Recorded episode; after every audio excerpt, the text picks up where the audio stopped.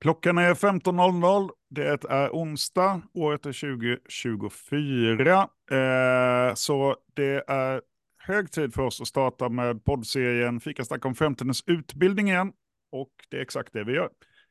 Eh, idag blir det ett lite annorlunda format. Normalt sett så intervjuar jag någon som vi kanske inte vet så mycket om. Eh, idag blir det programledningen för framtidens utbildning som ska berätta på i detta live-formatet, liksom erfarenheter, tankar, insikter från året som har varit och tankar inför året som ska komma. Eh, och då lyckligtvis så har ju stora delar av programledningen med mig här. så varmt välkomna till podden allesammans. Eh, kan vi inte bara helt kort säga vilka vi är så man får en, ett namn till rösten? Ja, Joakim Liljesköld, eh, programledare.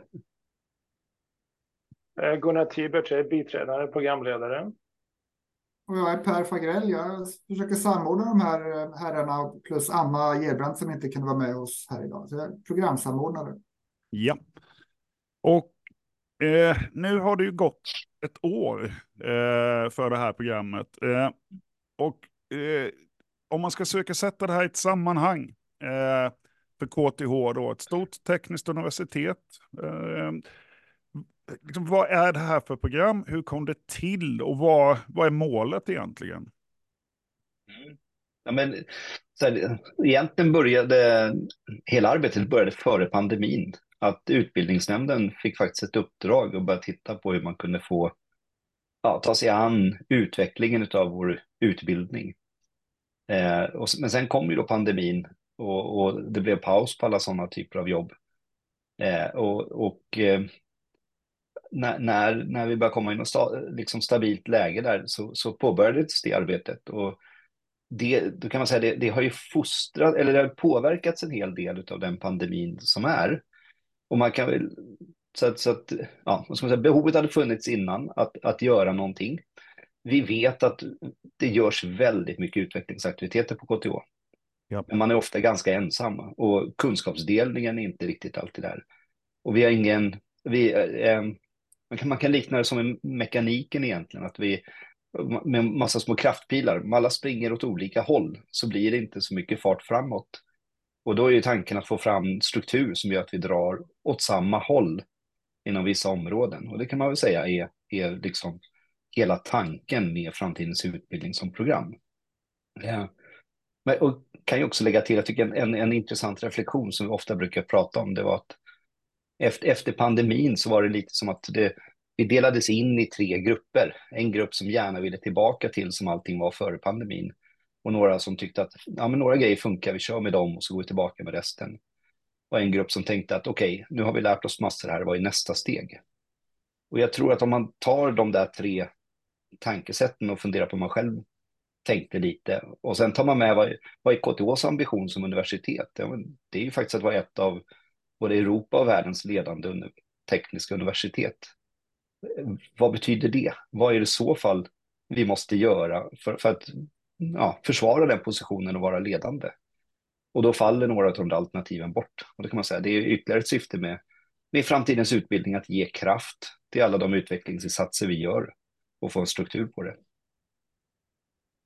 Och det låter ju enkelt. Eh. Mm. Jätteenkelt är det. Eh, vi är ju en rätt komplex organisation, väldigt mycket mm. personer med väldigt starka viljor och sådär. Men ni startade 2023 då, det här eh, mm, programmet, mm. Framtidens utbildning. Var började ni? Vad, vad gjorde ni först? Ja, men det var ju igen, eh, var, var väldigt mycket förankring och, och sätta upp en struktur att jobba i. Eh, förankring kan man säga lite därför att om vi igen då om man tittar på, på lite bakgrundshistoriken. Eh, när, när vi gjorde arbetet bakom framtidens utbildning så kunde vi konstatera att KTH har ju fantastiska exempel på alla områden som man lyfter fram på internationellt ledande universitet. Men, men det går inte över hela KTH, utan det finns fantastiska exempel överallt. Det gör ju att man måste vi kan inte göra och säga att alla ska göra samma sak. Utan vi måste skapa en struktur där man tillåts utveckla, utvecklas där man är och det man tycker är viktigt och inte styra det centralt ifrån. Så det var ju en viktig bit, förankra nu då, att ja, men titta nu, jag ni är jätteduktiga på det här, men kanske kan bli bättre här. Och, och sen då, ja, men hur jobbar man med förändrings, förändringsprojekt? För att det är en annan observation efter första året. Vi är jätte, jätteduktiga att driva forskningsprojekt. Men verksamhetsutvecklingsprojekt är någonting annat än ett forskningsprojekt. Mm. Och där har vi inte lika mycket erfarenhet. Och, så här försöker vi coacha med ett angreppssätt och en metodik och en kunskapsdelning så att man kan driva verksamhetsutvecklingsprojekt. Så det, det, det var mycket krut på det och, och, på kommunikation. Hur, och det är väl en nöt som vi fortfarande inte har lyckats knäcka. Hur skapar man kunskapsdelning? Mm. Hur, hur, hur får alla veta vad som händer på KTH?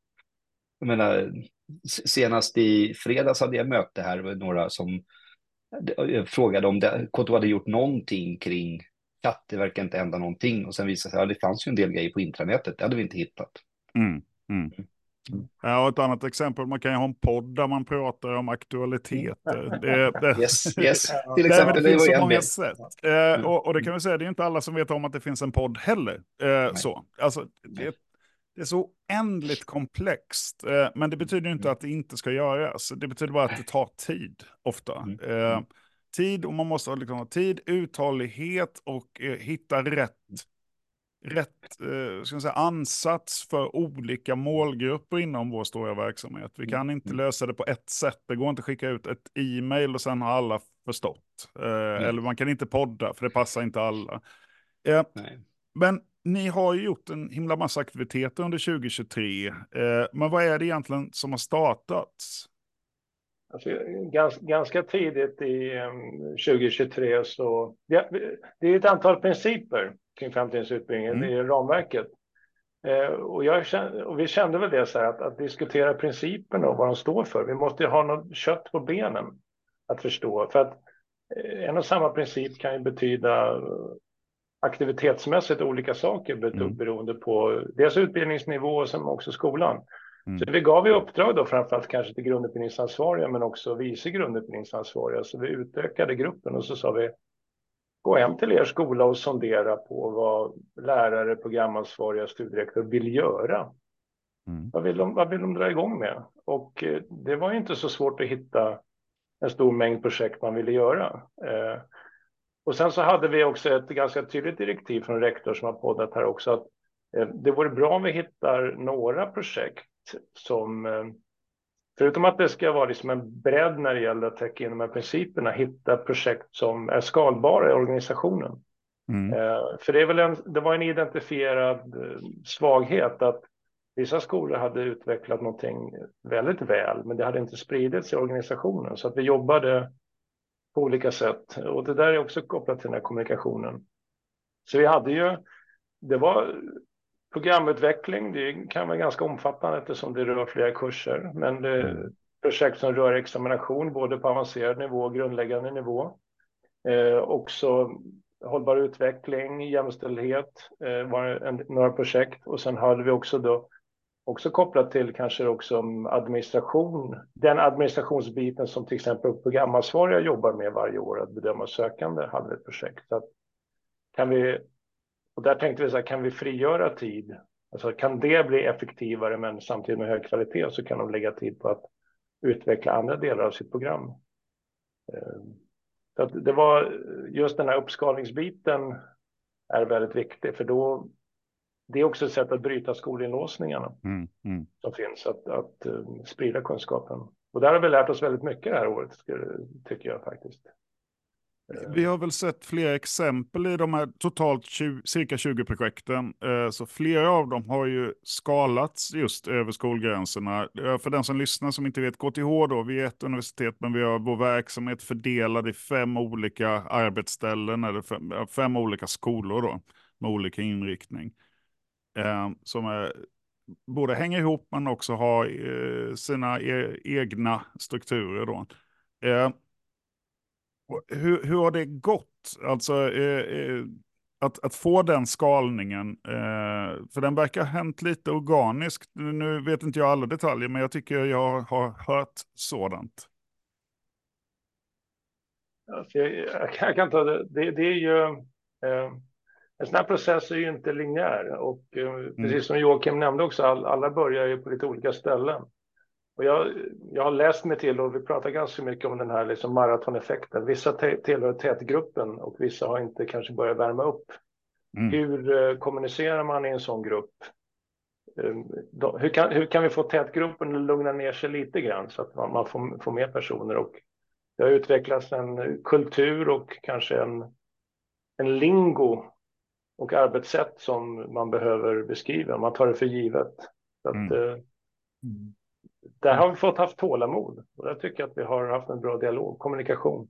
Ja, för, för, för då landar vi liksom också i det här, vi, vi har ju redan berört lite grann då, men alltså vi är en organisation med, med tusentals medarbetare då, så kommunikation blir ju en, en, en väldigt viktig fråga. Hur, hur har ni jobbat hittills och vad, vad är liksom utkomsten av det? Vi har redan varit inne på det några gånger. Det är ju, kommunikation blir ju verkligen en nyckelfråga i det här. Och vi, det är alltid en nyckelfråga i organisationer som, där man vill göra något tillsammans. Och där alla medarbetare har något slags eget ansvar förutom det kollektiva. Och vi har ju försökt göra en, en massa olika saker förutom det vi redan nämnt. Men det är klart det här att få igång en, en hemsida eller en hemvist för informationen. Att få igång en struktur på det. Eh, starta upp ett nätverk med de som jobbar med kommunikation ute på de här fem skolorna som du beskrev Johan och centralt. Så att vi hela tiden kan få ut nyheter från de här olika utvecklingsprojekten och annat som rör utveckling av utbildning på KTH. Och mm. även andra ställen för övrigt. Vi försöker få ja. omvärldsbevakning och få in lite andra tips och lägga ut det på, på vår hemsida men också få skolorna att lägga ut det i sina... De flesta skolorna har ju nyhetsbrev som kommer ut varje vecka. Mm. Sen har vi försökt vara synliga ute på tillfällen där lärare och andra på KTH träffas, till exempel storträffarna och eh, det som kallas SOTTEL, konferens för teaching and learning eh, och eh, andra sådana tillfällen. Där har vi också de här 13 principerna som Gunnar pratar om är ju öppet för tolkning kan man säga. Det, mm. går att tolka på många olika sätt och vi har låtit lärare och andra hjälpa oss att tolka dem. Så att vi har haft en så kallad medskaparkampanj med, med stora posters där man, där man kunde då eh, fysiskt sätta upp en post-it-lapp och säga så här tänker jag om den här principen. Och vi utvecklar den sen också som, som en digital eh, anslagstavla för det. Mm. Så det är ett sätt att försöka sprida information om, om det. Så vi hade med det på det var väl på Sotterkonferensen i, i mars förra året för första gången, sen på storträffen och den har stått utställd i KTH entré och så där. Så det är ju, det är saker som gör att vi försöker komma ut eh, kring det här. Men inte minst, vi startade den här podden då eh, ganska tidigt också. Det, nu är vi väl inne på avsnitt 25 då. Och, ja. eh, det är ett sätt för oss både att nå ut men också dokumentera faktiskt vad vi gör eh, genom de gäster som vi bjuder in. Nu är det första gången vi träffar, vi faktiskt är med som programledning tror jag. Jocke har mm. varit med ett antal gånger och pratat utifrån sin roll som programledare. Vi andra har varit med som bisittare, men, men inte så här då. Men det är ju det är ett sätt att ha en, en arena för ett samtal om utbildningsutveckling. Eh, vi är ju väl, annars väldigt kära i att göra tryckta produkter, alltså en skriven rapport. Men här blir ju ett tillfälle för oss att, att, att prata om det. Eh, och diskutera och, och göra lite kött och blod kring saker och ting. Ja. Man måste inte tycka och ha samma åsikter och det, det måste också få uttryckas i, på olika sätt. Men man kanske kan ha en gemensam referensram som man kan utgå ifrån. Mm. Nej, och det, det, liksom, vi ser väl att det här formatet kommer utvecklas också då, men det, det blir också en kontinuerlig möjlighet att faktiskt nå programledningen, eh, komma med feedback, ställa frågor. Det, det haglar inte in frågor, men möjligheten finns ju. Eh, och, och, och, bara det känns viktigt. Eh, vi, vi på KTH är naturligtvis smarta och i framkant alltid. Eh, men det finns ju andra smartingar där ute också som är i framkant på olika sätt. Eh, och, och, vi har ju faktiskt haft gäster som har bedrivit liknande initiativ på andra lärosäten, inte minst internationellt. Alltså hur, hur, hur ser ert samarbete ut med andra lärosäten eh, globalt? Mm. Det stämmer ju att vi inte, inte är ensamma om att eh, bedriva systematiskt och liksom eh, förändring och så. Eh, vi, ehm, med liksom det inledande arbetet då, som Joakim nämnde med utbildningsnämnden så var vi på studiebesök i Holland, eller Nederländerna då, Eindhoven och Delft. TU Eindhoven var lite speciellt också. Dels så fanns det ju då personliga relationer nu, men vi besökte ju Eindhoven 2016 och var väldigt imponerade av deras eh, utvecklingsresa. Eh, och de har då 2022, då sex år senare, så hade de hunnit gjort några utvärderingar av det de hade gjort. Eh, och bland annat hade de då anlitat Ruth Graham som tidigare varit gäst hos oss som har gjort rapporter. Va? Så vi ville liksom ta del av deras lessons learned. Och så, så visste vi också att många studenter som söker till KTH eller som, som kanske inte börjar på KTH, de har haft eh, Delft som förstahandsval och Delft har också figurerat i dessa sammanhang. Så vi var besökte Delft också och såg liksom hur, de, hur de jobbade. Alltså, och sen också i, i den vevan så, så fick vi en bra kontakt med NTNU via eh, personer på KTH som var inblandade i deras arbete och eh, fick inspiration därifrån. Så det har varit väldigt värdefullt. Och sen har ju den här eh, relationen fortsatt. Vi har haft en närmare diskussion med Chalmers. Eindhoven har varit på besök hos oss. Eh, så vi har liksom återgäldat det. Vi var senast i höstas också på Alto, universitetet, en, en stor delegation. De hade utkristalliserat sig i de här sammanhangen som de hade jobbat med vissa delar, alltså förändringar av utbildningsutbudet, så som vi var väldigt intresserade av. Så det var, det var som ett tematiserat besök mm. Ehm, och, och vi, vi ville veta just hur de, hur de jobbade.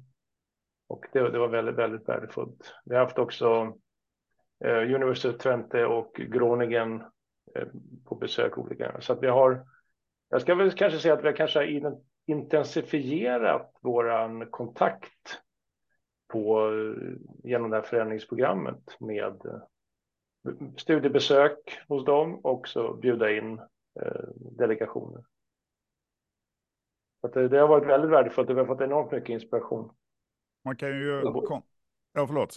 Ja, man, man kan fylla i att flera av de här har vi faktiskt haft väldigt tät kontakt med. Det har också blivit att det inte bara varit ett studiebesök utan utan jag tror att NTNU till exempel har vi träffat fyra, fyra olika tillfällen och suttit ner och pratat om frågor med minst en halv dag under det sista året bara. Så det har verkligen blivit fördjupat kontrakt. Chalmers också många gånger. Ja, men ett, ett ganska aktivt år då, kan man mm. säga, 2023. Eh, mm. eh, bara lite kort, hur känns det? Har det, varit, har det varit en kul resa, svår resa, spännande resa? All, all of the above? Jag tror, att, eh, jag tror att vår känsla är nog som för väldigt, väldigt många andra på KTH. Det har varit ett väldigt, väldigt intensivt år. Mm. På, på, alla fronter.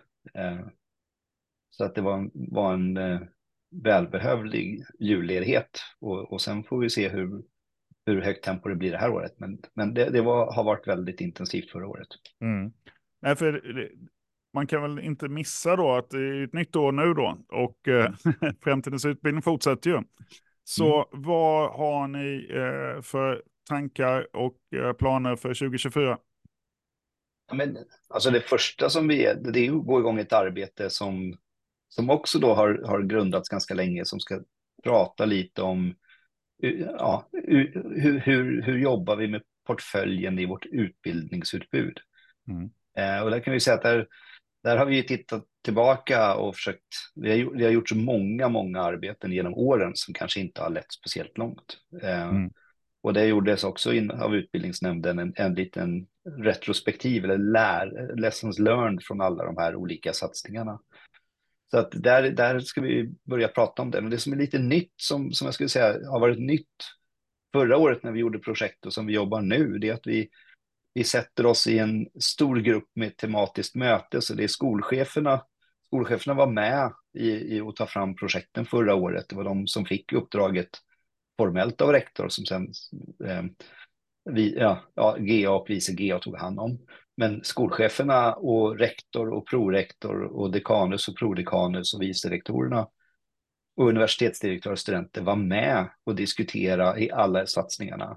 Och samma grupperingar med nu och börja prata om hur, hur, hur ska vi prata, hur ska vi föra diskussionen om utbildningsutbud? Det är väldigt mycket det som, som mm. det handlar om. Och de är med, så, så vi jobbar på ett lite nytt sätt, ska jag säga, när vi tar fram de här typerna av aktiviteter. Så det är en av grejerna. En annan sak är att vi ska utvärdera alla projekten som har genomförts och, och ta fram plan för hur man kan följa upp att det blir någon effekt av resultaten. Och den är planerad i mars, en sån, sån halvdag. Och sen ska det komma nya projekt och det är planerat till april, så det är många sådana här eh, bollar som ligger i, i rullen. Och Per, du får fylla på. Fylla på det som du inledde med Johan. Det här är, vi håller ju på med en aktivitet, ett förändringsprogram, men det lever ju inte i ett vakuum. Och det är väl det som antyds både från Gunnar och Joakim här, att det har hänt jättemycket på KTH under förra året. Mm. Som delvis förstås har påverkat oss men inte minst påverkat väldigt många medarbetare på KTH eh, i, i, sin vardag. Och eh, det där, eh, vi får väl se om det lugnar ner sig i år, men eh, det är väl bara att vara inställd på att vårt utvecklingsprogram lever inte i ett vakuum, utan det kommer hända massor med grejer under tiden som vi måste vara beredda på. Mm. Och vi, eh, det finns ingen grand masterplan så att säga. Vi ska dit på exakt det, det datumet och på den här planen följa den roadmappen. Utan ett förändringsprogram här handlar ju väldigt mycket om en, en kulturell förändring. Hur, man, hur inställningen till förändringsarbete är. Mm. Utvecklingsarbete. Och det där det är väl också något som vi har lärt oss i programledningen under det här året. Hur man kan ta sig an en sån utmaning som inte är linjär, som inte är förutsägbar i alla detaljer, utan som har en stor, en stor mängd av eh, variabler som är obestämbara. En annan, en annan sak som är värt att nämna kanske som var 2023. Jag och Per som inte har en bakgrund inom förändringsledning och så som Joakim och Anna har, vi eh, hoppade på en kurs, eller rättare sagt vi såg till att vi fick en kurs i förändringsledning under, under våren. Och eh, vi var väl kanske de här försökspersonerna där och så återkopplade vi att eh, det var väldigt givande för oss att få de här nya verktygen. Så att det är många fler i, på KTH, alltså inte bara kopplat till framtidens utbildningsprojektet som har gått den kursen. Mm. Och eh, vi avser ju då att, att, att fortsätta den kompetensutvecklingsprojektet, om man kan kalla det så, då, för större organisationen. För det förenklar då, precis som när man gick pedagogiska kurser så fick man en, ett gemensamt språk. Ja. Eh, och, och jag kan ju fylla i, det, jag tror det är jätte, jätteviktigt det där att gå. Jag gick ju den också sen under hösten och, och trots att jag kände, ja, kände till och ibland till och med undervisar i delar av det där så är det extremt nyttigt att gå på en mm. sån kurs och reflektera med andra och reflektera själv. Så att, jag kan ju varmt rekommendera att, att, att göra lite egen kompetensutveckling det, det, är också en av principerna faktiskt. Att, mm. att som vi, man kan fundera på när, när, när hur ser ens egen kompetensutvecklingsplan ut? Mm. Här finns det ju möjlighet. Ja, och, och det där ju, handlar ju också om alltså, att iterativt komma fram till vad som behöver göras för att du ska komma framåt. Alltså, det är inte en vattenfallsplan här där det rullas ut då eh, sakta men säkert nya paket som är fördefinierade, utan väldigt mycket handlar ju om att liksom iterativt med mm. verksamheten eh, identifiera till exempel då vad vi har kompetensutvecklingsbehov som kanske ligger mm. utanför det, det som är det självklara på ett universitet, då, förändringsledning. Eh, och det här arbetet, det, det tål ju sägas också, alltså 2023-2024 är ju bara början på framtidens utbildning egentligen, för det, det, det, det pågår ju längre, är det ju tänkt. Eh, har du någon hunch där, Joakim, om vart vi är på väg? Eh, om, du, om du fick spå lite i din kula. Mm. Ja, vart vi är på väg, den, den är ju... Vi, vi, är på väg framåt, det är väl yes. en sak. Eh, jag tror att vi, vi är också på... Eh, det första steget är ju att bygga den här kompetensen till att driva systematisk förändring. Mm. Och den tror jag, där, där är vi verkligen på väg för de här nya skolfakultetsnämnderna som kommer nu, de, de kommer ju få ett strategiskt utvecklingsuppdrag som är, är längre än, än kanske vad vi har mäktat med tidigare. För en sak som vi har brottats med under det här året är hur balanserar man mellan det operativa vardagen och den strategiska utvecklingen. Och väldigt ofta så ryker den strategiska utvecklingen på bekostnad eller för, för att man har en operativ vardag som skriker. Mm. Och de, de ska ju få den rollen och tänka lite långsiktigt strategiskt. Um, och, och de har ju också i, i, i rektors nya sätt att jobba så pratar han om att skolorna och verksamhetsstödet ska ha en strategisk reformagenda. Mm. Och det betyder att där, där kommer det utkristallisera sig en plan och behov från respektive skolnämnd vart, vart vi är på väg. Och därför är jag lite, jag har varit väldigt så här att vi ska inte berätta vart KTH, vad, vad KTH ska göra. Utan vi har en organisation med fem skolor och vi måste ju lita på den sko de organisationerna och ge dem handlingsutrymme att driva sin utveckling. Och då är det livsfarligt att gå in och säga att när vi ska hit. Ehm, så jag har ju varit lite, lite emot att sätta eh, för detaljerade den typen av mål och för det, ta ut för detaljerad riktning. Därför då tar vi också bort initiativkraften från de som, som både ska komma med initiativen, som har kunskapen om hur ett visst område ska utvecklas. Eh, för att man säger att det är ja, den här riktningen vi ska. Mm. Och det blir också väldigt lätt då en tick the box-aktivitet. Det finns mål, ja, då tickar ja, vi boxen, ja. vi är klara med allt det här, så behöver vi inte göra så mycket mer. Nej. Så det är en del i det här sättet att driva förändring som, som vi måste jobba med. Men, men det här gnisslar lite, för det är många som är vana med att, mm. men vad, är, vad är planen? Ge mm. mig ett tydligt uppdrag, mm. levererar jag på det. Ja. Så det är en del, det är en del i den här omskolningen. Ja, och vi jobbar ju på det eh, allihop på KTH egentligen nu, eh, att, att, att, att, att börja på något sätt också göra sams med tanken att det, det är flexibilitet, agilitet som mm. gäller på väldigt mm. mycket, även mm. vad det gäller administration och de här bitarna, där vi tidigare kunnat vara väldigt trygga och väldigt så här, Eh, metodiska och, och veta år från annat hur vi ska göra. Och plötsligt så, så ser omvärlden så oändligt annorlunda ut. Det positiva är att vi har ju tagit en sån smäll under, under covid och ändå insett att vi, vi, vi kan och vi förmår göra saker som vi inte kunde föreställa oss eh, en månad tidigare. Så visst går det. Mm. Men då är frågan, hur skapar vi en organisation som ser det som sitt nya normalläge. Och det är väl kanske där vi, vi har en resa mm. framför oss då. Mm. Mm.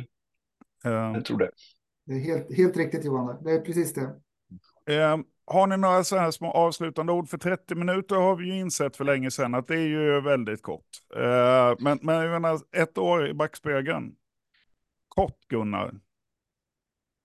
Alltså en, en höjdpunkt eh, för min del var nog, alltså personligen var nog eh, den här förändringsledningskursen. Mm. Eh, för att den, precis som du avslutade med här, så var jag kanske en alldeles för planerande person tidigare, men har nu försonats med det här agila arbetssättet och att få med sig personer, lärarna. Det måste komma underifrån mycket mer än, än från mig. Ja, men jag tror att det där, det som Gunnar säger, det här underifrån. Och vi måste kombinera en drivkraft underifrån, kommer från lärare och andra som, som vill göra någonting. Och sen får andra väl haka på och, och, och ledas med. Men i kombination med att vi ibland måste ta en del beslut uppifrån. När vi ser att här behövs det, nu har vi tillräckligt mycket eh, indikationer eller fakta eller vad vi nu har på att eh, i den här riktningen ska vi gå. Och då kanske behövs ett beslut uppifrån. Så där måste vi balansera och hjälpa då KTHs ledning i ena fallet med beslut uppifrån och lärare i andra fallet och underifrån. Vad, vad kan vi komma, hur kan vi komma framåt? Ja. För framåt ska vi. Framåt ska vi. Jocke, avslutningsvis. Ja, jätteroligt tycker jag varit när vi sitter och pratar med alla projekten inom ett visst område tillsammans och kunskapsdelar. Och man känner att man inte är så ensam och man helt plötsligt börjar lära väldigt mycket av varandra. Den, den lärande organisationen. Det, det tycker jag varit kul att se och det fantastiska engagemanget. Härligt. Och eh, jag får tacka er för ert engagemang i dagens eh, eh, första podd för 2024. Vi är tillbaka om en vecka och eh, tills dess så önskar jag er alla en god fortsättning på dagen. Tackar så mycket. Ja. Tack, tack. Hej då. Okej.